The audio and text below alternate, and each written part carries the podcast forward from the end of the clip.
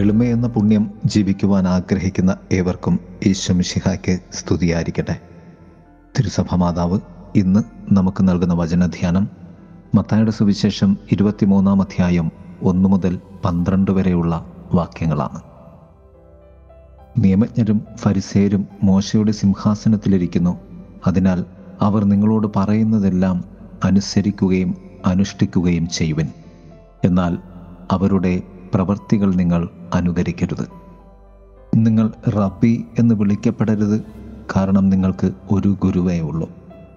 ആരെയും നിങ്ങൾ പിതാവെന്ന് വിളിക്കരുത്. എന്തെന്നാൽ നിങ്ങൾക്ക് ഒരു പിതാവേ ഉള്ളൂ.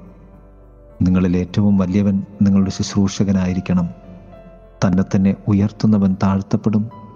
തന്നെ തന്നെ താഴ്ത്തുന്നവൻ ഉയർത്തപ്പെടും. വചനധ്യാനം എളിമയിലേക്ക് ഉള്ള കർത്താവിന്റെ ക്ഷണം. എളിമയെ മഹത്വമാക്കുവാൻ വിളിക്കപ്പെട്ട ജീവിതമാണ് കത്തോലിക്കന്റേത്. ഇതാണ് ഒന്നാം ചിന്ത. ബൈബിളിൽ എളിമയ്ക്ക് വിപരീത പദമുണ്ടെങ്കിൽ അതിന്റെ പേര് ഫരിസേയർ നിയമജ്ഞർ എന്നാകും. ഒരിക്കലും ആരുടെ മുന്നിൽ എളിമപ്പെടുവാൻ മനസ്സില്ലാത്ത രണ്ട് വർഗം. അവരുടെ ആധ്യാത്മികതയും മത ചിന്താഗതിയും അവരെ ഉയർത്തുവാൻ ബഹുമാന്യരാക്കാൻ വേണ്ടിയുള്ളതായിരുന്നു. മറ്റൊരർത്ഥത്തിൽ യേശുവിന്റെ കാലത്തെ ആൾ ദൈവങ്ങളാണവർ.